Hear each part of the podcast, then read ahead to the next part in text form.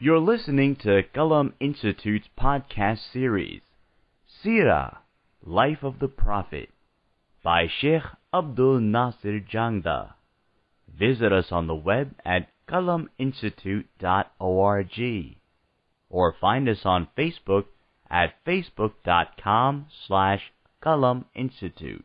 Bismillah walhamdulillah wa salatu wa salamu ala rasulillah wa ala alihi wa sahbihi ajma'in. So inshallah continuing with our study of the life of Rasulullah sallallahu alaihi wasallam We've in the last few sessions we've been going through the ahadith on about the night of Al-Isra wal Mi'raj. And as I explained at the beginning of when we kind of when we started um, you know, studying the, this night and the journey of the Prophet ﷺ, there are numerous ahadith uh, related to the incident of Al-Isra wal-Mi'raj. And some of the scholars, some of the classical scholars of Sirah, uh, such as the author of Subulul Huda wal Rashad, one of probably the most um, uh, comprehensive and detailed uh, collections of the seerah of the Prophet ﷺ.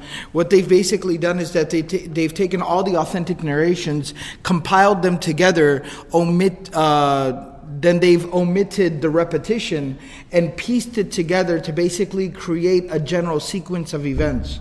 And that's kind of how we're going through the journey of Al-Isra wal-Mi'raj. Otherwise, there are numerous, numerous traditions in a hadith because whether the Prophet ﷺ either you know, informed the Sahaba about the experiences of that night on different occasions, as was relevant to different circumstances, whether that was the case, or maybe it was just simply the fact that certain Sahaba were able to latch on to certain details from the overall journey of the Prophet ﷺ, and they were able to narrate a certain part of the story in either case, in either scenario, um, that is generally the nature of the narrations about Al-Isra wal-Mi'raj. But we're kind of going through it comprehensively. So the last session that we had, we covered the details where the Prophet ﷺ completes the journey of Al-Isra. There are two parts to this night. Al-Isra, the journey by night from Mecca to Jerusalem, wal-Mi'raj, and the ascension above the heavens. In the previous session, we completed the journey of Al Isra. The Prophet ﷺ reaches Jerusalem. He enters Al Masjid al Aqsa, Bayt al Maqdis, and there the Prophet ﷺ and Jibreel alayhi offer two rak'ahs of prayer, as is the right of every house of Allah upon the believer who attends there. And then the narration goes on to tell us that all of the souls of the Anbiya alayhi salam have been gathered there for the Prophet ﷺ. And there, the, we mentioned last time that Jibreel ﷺ tells the Prophet ﷺ that these are all the prophets and messengers of God that Allah has sent throughout time up until you. And the second narration mentions that the Prophet ﷺ was able to actually recognize a few of them. Some of them seemed familiar to the Prophet ﷺ. And that was definitely through the familiarity that he had developed through divine revelation and the fact that they belonged to the same brotherhood, the same fraternity. In either case, and, and I mentioned last time how the hadith of the Musnad of Imam Ahmad mentioned the fact that there are 100,000, some narrations say 300,000 prophets that were sent throughout time, al-anbiya. So that means all of them were gathered. So you can imagine how filled the space was and how, you know, exciting and empowering it must have been for the Prophet to see 300, if we saw 300,000 people, let alone 300,000 Muslims, We'd be blown away.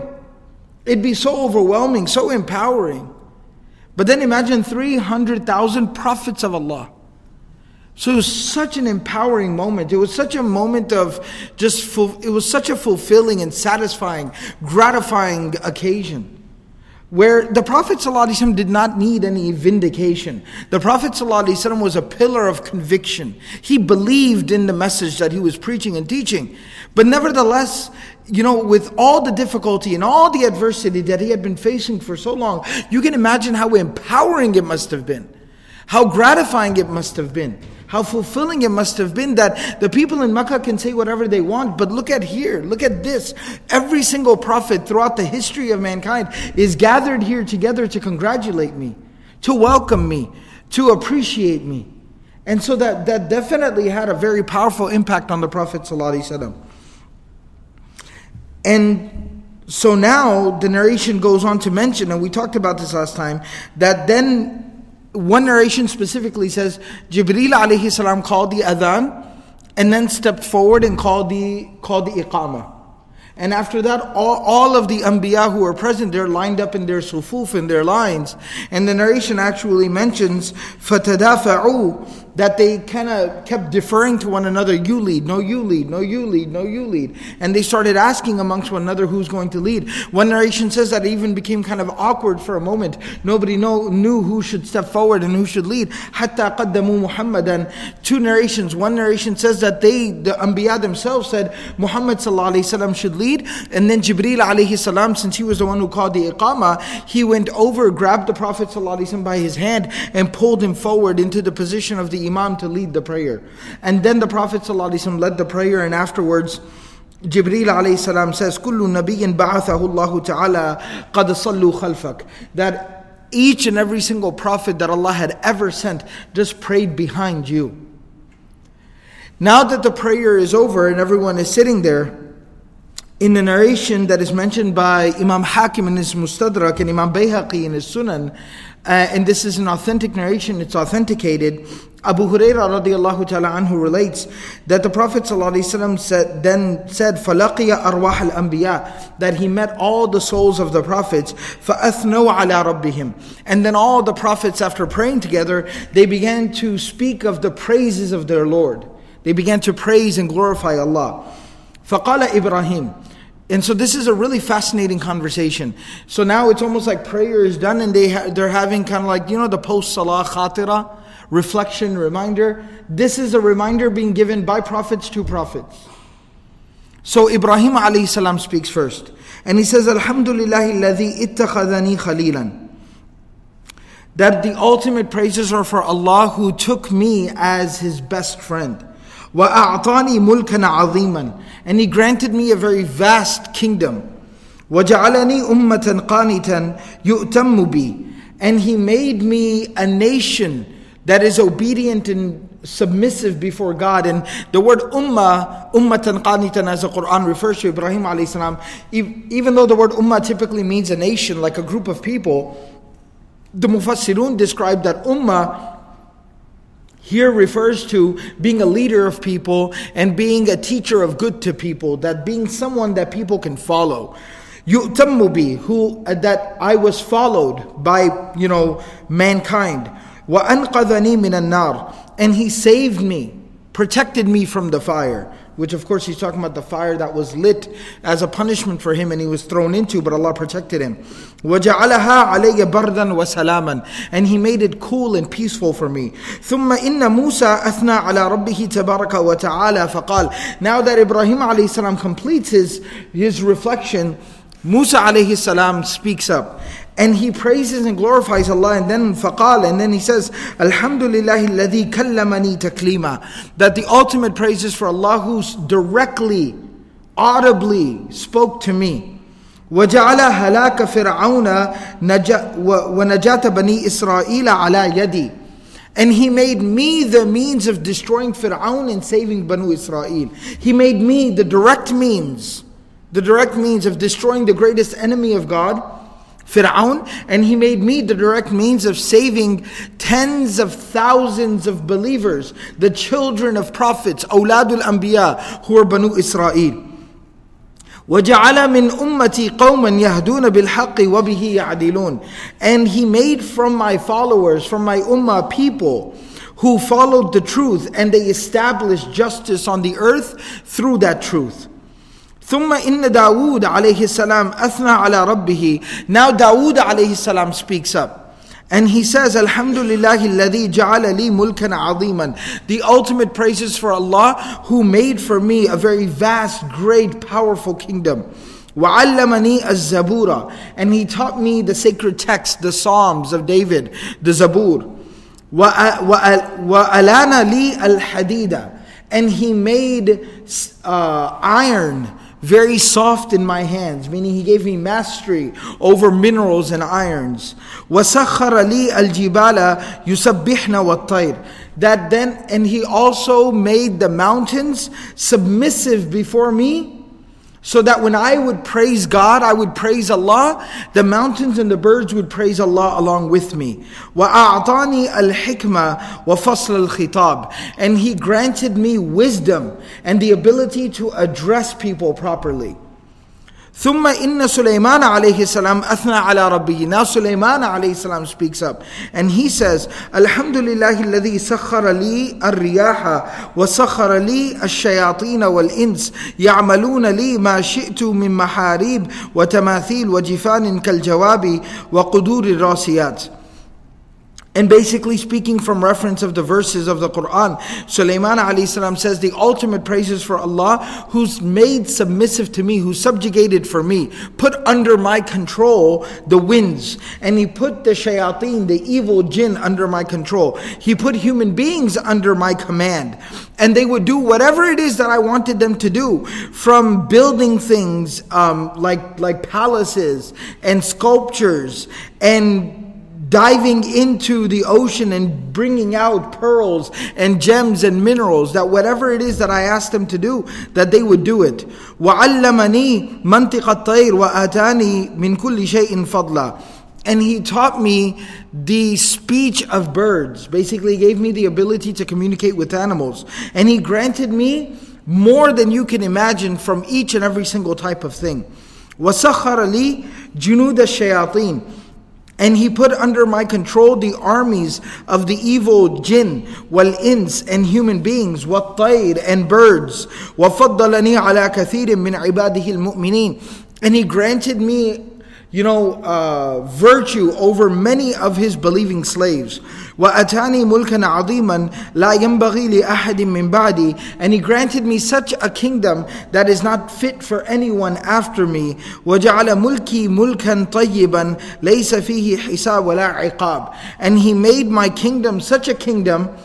that there will be a beautiful kingdom, that there was no restriction in it, nor was there any type of repercussions of it, bad repercussions or a bad, out, bad outcome of it.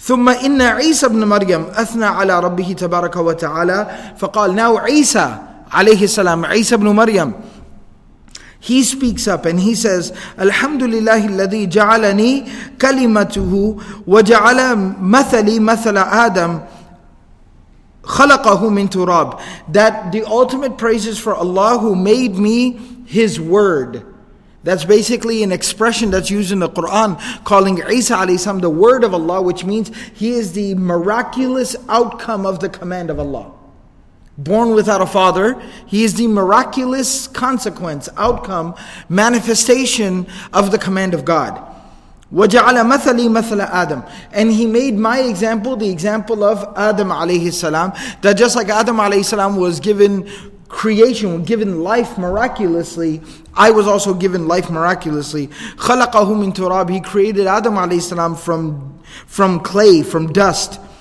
ثم قال له كن فيكون. And then he said to him be and he was.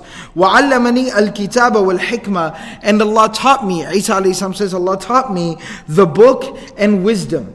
And some of the scholars mentioned that what's meant by book and wisdom is similar in the case of the Prophet ﷺ, that I was given divine revelation Injil, and then wisdom is how to live that book the sunnah of Isa alayhi salam. Some other scholars mention that in the case of Isa alayhi salam, al-kitab refers to the Torah and the hikmah refers to the Injil. The, the, the gospel that was revealed to uh, Isa alayhi salam. In either case, Allah, Allah ta'ala a'lam.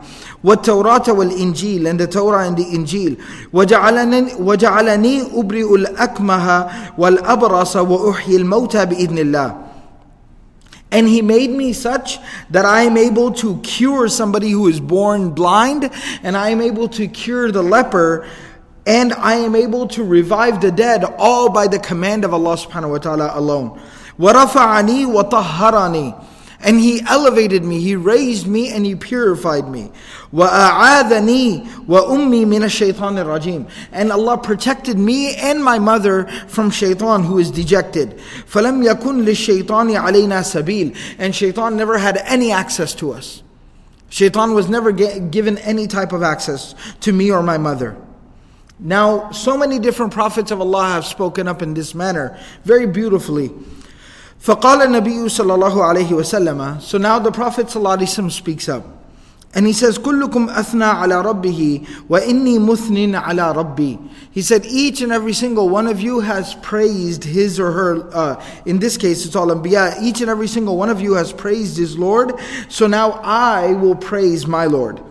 فقال الحمد لله الذي أرسلني رحمة للعالمين وكافة للناس بشيرا ونذيرا He said the ultimate praises for Allah who sent me as a mercy for all of mankind and He made me for all of mankind a deliverer of good news a congratulator of mankind and a warner to all of mankind وأنزل علي الفرقان فيه تبيان كل شيء and he revealed sent down to me upon me the distinguisher between right and wrong that clearly defines and explains everything وجعل أمتي خير أمة أخرجت للناس and he made my followers the best of all nations and followers who were brought out extracted for the benefit of mankind وَجَعَلَ أُمَّتِي وَسَطًا And He made my followers, my ummah, my nation, a very balanced people. وَجَعَلَ أُمَّتِي هُمُ الْأَوَّلُونَ وَالْآخِرُونَ And He made my followers the first and the last. The first to enter paradise and the last to come into this world. وَشَرَحَ لِي صَدْرِي And He expanded and opened my chest. He gave me clarity and confidence. وَوَضَعَ عَنِّي وِزْرِي and He removed my burdens from me. He lightened my load. He supported me. وَرَفَعَ Ali ذِكْرِي And He elevated my mention. He made it so that whenever any believer all across the world for centuries to come will ever mention my name, they will send peace and blessings upon me. Sallallahu alayhi wasallam. وَجَعَلَنِي فَاتِحًا وَخَاتِمًا And He made me the opener and He made me the seal. He made me the opening and He made me the closing. He made me the one who will open the uh, the deen of Allah subhanahu wa ta'ala to all of humanity all across the world. You can travel to any place. I was just talking to the brother who was telling me that he moved here from Maine. And due to the fantastic uh, educational system we have in America, most people don't even know where that is. Right? But it's, it's the northernmost part, uh, northernmost part of the United States. That there's a community there, and that's still okay within America. You might imagine that, or maybe you didn't. You can go to any part of the world, and you'll find believers there. You'll find people praying there. You'll find Muslims there. Any part of the world. So he, he the Prophet ﷺ says, He made me the opening, the one who will open the deen of Allah subhanahu wa ta'ala to each and every single part of the world, wa khatiman, but He also made me a seal, the closing of the door of nubuwah and prophethood. This is what the Prophet ﷺ says. فَقَالَ إِبْرَاهِيمَ عَلَيْهِ السَّلَامِ So Ibrahim alayhi salam says at this, وَبِهَذَا فَضَلَكُمْ مُحَمَّدٌ صَلَى اللَّهُ عَلَيْهِ وسلم. And he says, this is why Muhammad ﷺ has the most virtue amongst all of you. This is the status of Muhammad ﷺ amongst all of you. That this is why Allah has chosen him for this task. So this again shows the honor, the distinction, and just how empowering you know, I was just kind of thinking about this that after everything the Prophet ﷺ had been dealing with in Makkah, just imagine what that must have felt like. Just imagine what that moment must have felt like. To sit with all the prophets in a room, and then to be asked to lead them all in prayer, and then to sit and converse with them, and then to have someone like Ibrahim somebody that you look up to, someone that you admire someone that you named you, you would name your son after. Then to have such a man such a great man that you are the outcome of his dua. You are the continuation of his legacy. He set the foundation that you have come to complete. To have that man say you are the most exalted you are the most virtuous you are the highest ranking out of all of us. Just imagine how powerful of an experience that must have been for the prophet sallallahu alaihi wasallam ثم تذاكروا أمر الساعة. Now the prophets are sitting there, so of course they have a conversation amongst them. So they talk about the hour, the end of times, the day of judgment. فَرَدُّوا أَمْرَهُمْ إِلَىٰ إِبْرَاهِيمَ عَلَيْهِ السلام. They all talked about the day of judgment and then they basically deferred to Ibrahim alayhi salam that why don't you please tell us what you think. فَقَالَ لَا عِلْمَ لِي بِهَا لَا عِلْمَ لِي بِهَا He says, I have no knowledge of when the day of judgment will occur. فردوا أمرهم إلى موسى عليه السلام then they turned to Musa عليه السلام فقال لا علم لي بها he says I have no idea فردوا أمرهم إلى عيسى عليه السلام then they turned to Isa عليه السلام فقال أما وجبتها فلا يعلمها إلا الله so now Isa salam basically says that as far as when exactly will happen, no one knows except for Allah. But he adds something here. Why? Because Isa salam will play a major role in the events that will unfold at the end of times, in the events preceding the day of judgment. That a lot of times, you know, especially, uh, uh, uh, I always caution people be very careful about how you look up things, especially when you go online, that you'll find all different types of ideas and notions. So there's this contention amongst uh, more contemporary Islam, you know, more contemporary um, ideas and thoughts, and um, and this basically stems from, you know, skepticism and rejection of hadith of the Prophet ﷺ, that they basically argue about Isa alayhi not coming back or not returning or whatever the case may be. Clear, authentic narrations of this nature, of this type, you know, very substantially establish the fact that Isa alayhi salam will return back at the end of times. And this is something foretold to us by the Prophet of Allah sallallahu alayhi wasallam. So Isa alayhi salam now he elaborates because he will play a role. He says, وَفِيمَا عَهِدَ إِلَيَّ رَبِّي He said, from what my Lord has told me, instructed me, promised me, أَنَّ الدَّجَّالَ خَارِجٌ Dajjal, the Antichrist will come. وَمَعِيَ قَضِيبَانِ And I will have two sticks. فَإِذَا رَآنِي ذَابَ كَمَا يَذُوبُ الرَّصَاص and when he sees me, when Dajjal sees me, he will melt just like iron melts when it's put in the fire. He will melt just like iron melts when it's put in the fire. فَيَهْلِكُهُ اللَّهُ تَعَالَى إِذَا رَآنِي Allah will destroy him when he sees me. حَتَّى إِنَّ الْحَجَرَ لَيَقُولُ Even so much so that even a stone will say, يَا Muslim, إِنَّ تَحْتِ كَافِرْ فَتَعَالَ فَقْتُلْهُ That even so much so that even the stones will say at that time, when the truth will be established at the end of times, that even a stone will say that, oh believer in God, there is a disbeliever under me, so come and get him. فيهلكهم الله ثم يرجع الناس إلى بلادهم وأوطانهم and then Allah will basically uh, destroy these people who have opposed the religion of God, the truth from Allah, until people will finally return back to their homes and their, their lands. فعند ذلك يخرج يأجوج ومأجوج and at that time once people have returned home and enjoyed peace for some time يأجوج ومأجوج will come out. This is a creation of Allah that basically has been stored away locked away and hidden by Allah that this creation will be unleashed upon the earth. وَهُمْ مِنْ كُلِّ حَدَبٍ يَنْسِلُونَ. That from every hill you will see them flowing down, just like water flows down when it floods.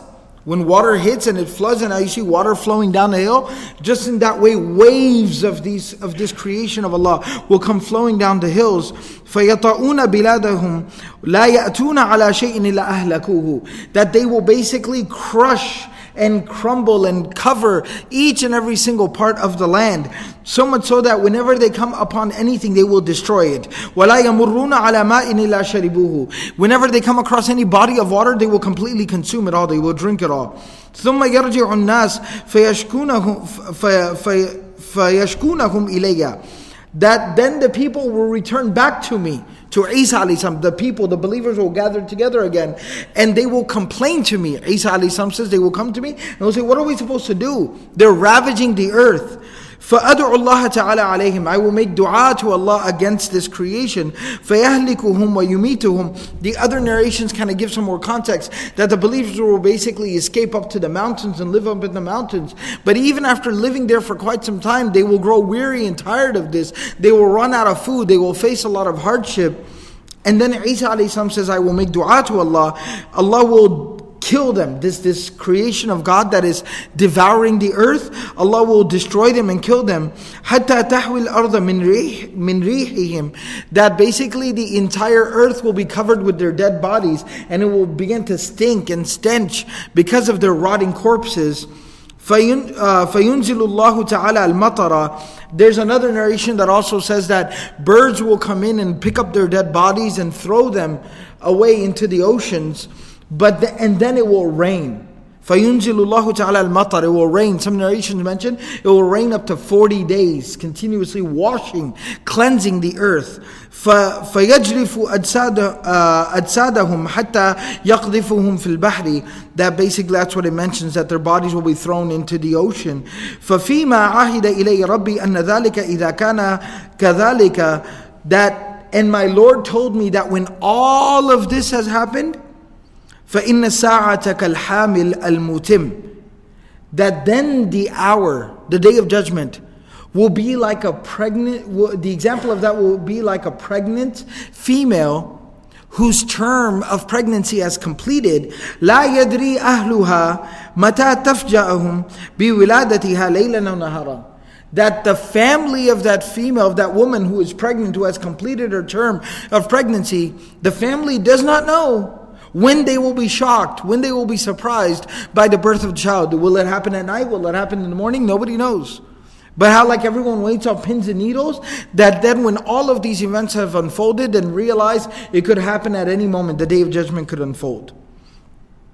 وأخذ النبي صلى الله عليه وسلم من العطش ما أشد ما أخذه. So after this conversation occurs, the narration goes on to mention that the Prophet ﷺ sits there for a while longer in Baytul Maqdis in Al Masjid Al Aqsa and he becomes extremely thirsty. And the Prophet ﷺ recalls that he had never felt such thirst in his entire life. And he lives in the desert. But he had never felt such thirst in his entire life. فَأُتِيَ بِقَدْحَيْنِ So one narration mentions that two bowls were brought to him. But the more authentic narration, and there are multiple narrations, it mentions that three bowls were brought to the Prophet three cups. And the narration actually, one of them even mentions مُغَطَّاتٍ أَفْوَاهَهَا That the, the, the, the mouths or the tops of the bowls were covered. So three bowls were brought to him, or three cups were brought to him, and all three of them were covered. And they were brought to the Prophet. ﷺ. One was on the right, one was in the middle, one was on the left. The Prophet ﷺ takes the first one and drinks from it. And some of the narrations say that had water in it, but majority of the narrations mention that it had honey in it. The, the first cup on the right had honey in it. And the Prophet ﷺ took a small sip from it and then he gave it back. The middle bowl that the Prophet ﷺ moved on to next, he takes it and he begins drinking from it, realizing that it has milk in it. And the Prophet ﷺ drinks the entire bowl of milk until he becomes full. And then he gives it back. And then the third bowl, which is then pushed forward to him, he doesn't even touch it. He doesn't even take it. He says, No, no, I'm good. I'm completely full. No, thank you. And he just refuses to even take it. One of the narrations mentioned that Ibrahim salam is sitting there watching all of this. It describes him as a very elderly, handsome, you know, very honorable, distinguished looking man. And then he says that, you know, you've, you've done the right thing.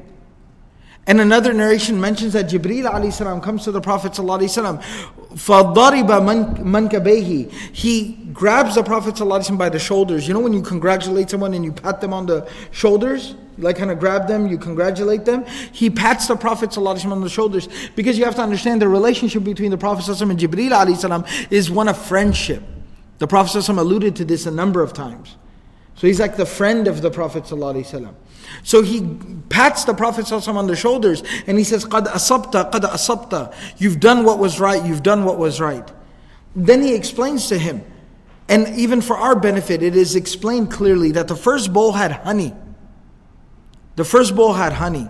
And if you would have, you took a little bit from it. But if you would have indulged into it, if you would have indulged into it, your ummah would have drowned into the desires and the materialistic things of the world.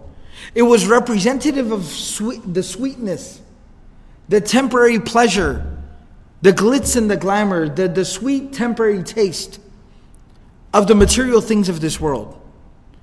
That you took a little bit from it because your ummah is meant to live in the world amongst all the blessings of Allah. And of course, take from the blessings of Allah, but in moderation.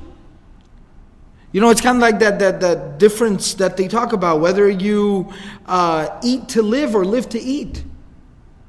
So, this is the difference. That your ummah will have to eat to live, but not live to eat. That's the difference. So you took a little bit from it to signify the fact that you have to live in the world and enjoy the blessings of Allah.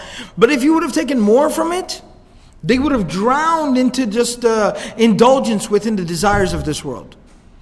The middle bowl that you took was milk, and that was representative of the guidance and the hidayah and the khair from Allah.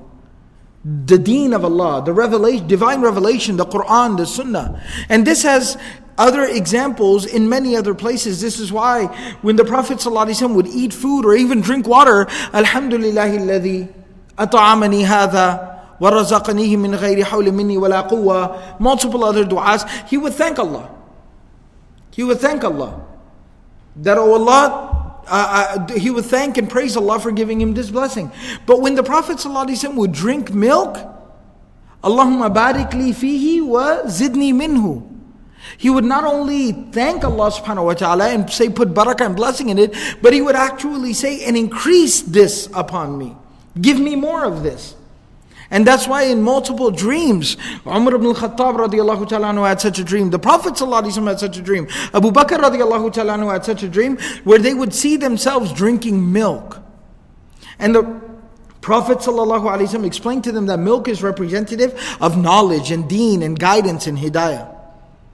So the middle bowl that you t- drank from until you were completely full, that was representative of the guidance from Allah. And because of this, your ummah will enjoy the guidance from Allah. The Quran, the revelation, the sunnah of the Prophet ﷺ. And the third bowl that you didn't even touch, and because it was covered, because of that, you didn't even know what was in it, but you just didn't feel the need to even take it in your hands or uncover it or look inside. It actually had wine in it, fihi khamr.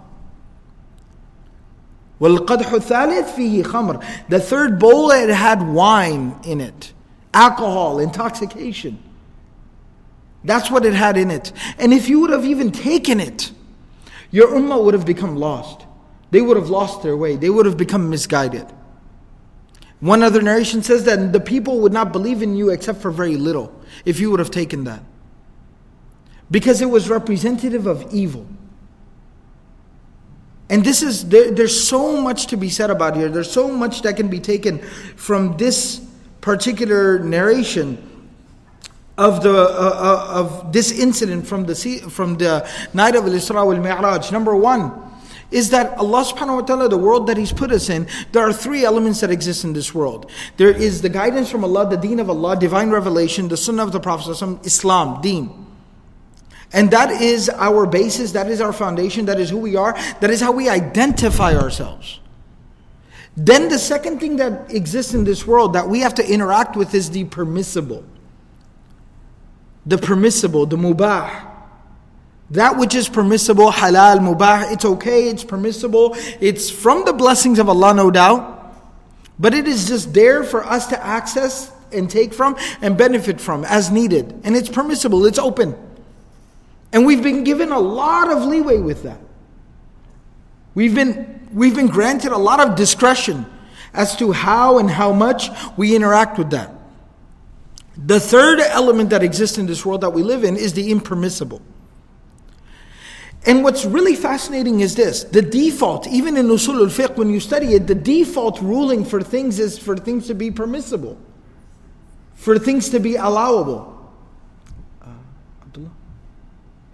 For things to be permissible, for things to be allowable. That is the default role, ruling for things. The, the, the impermissible things are actually a minority of things that Allah has created. It is an extremely small, minor list of things that is impermissible, that is forbidden. And that's why, as I said before, the default is for things to be allowed.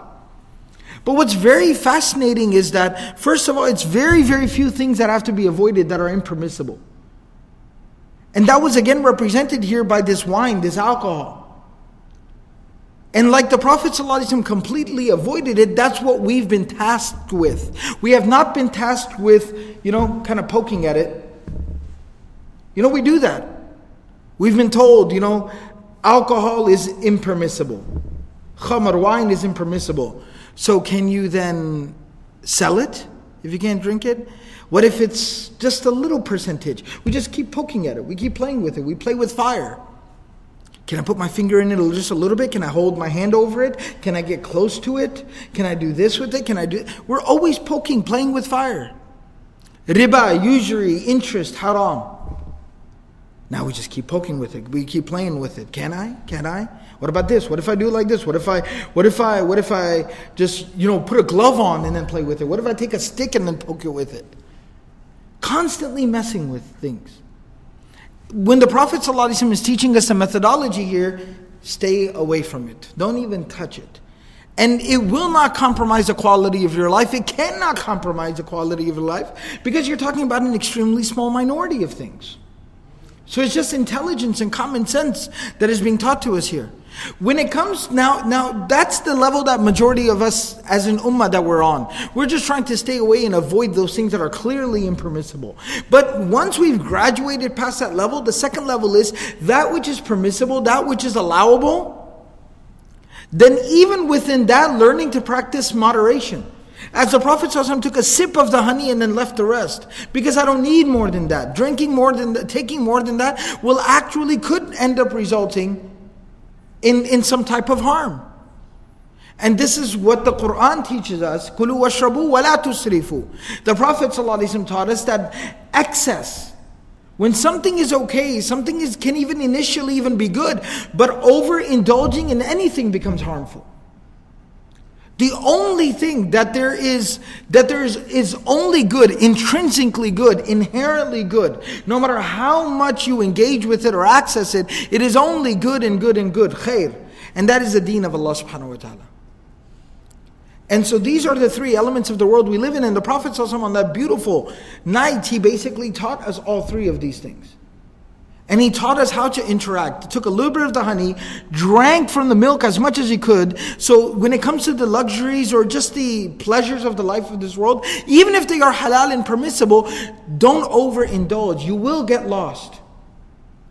But take as much as needed. The middle thing, which the milk, which was representative of the deen of Allah, he drank to his fill.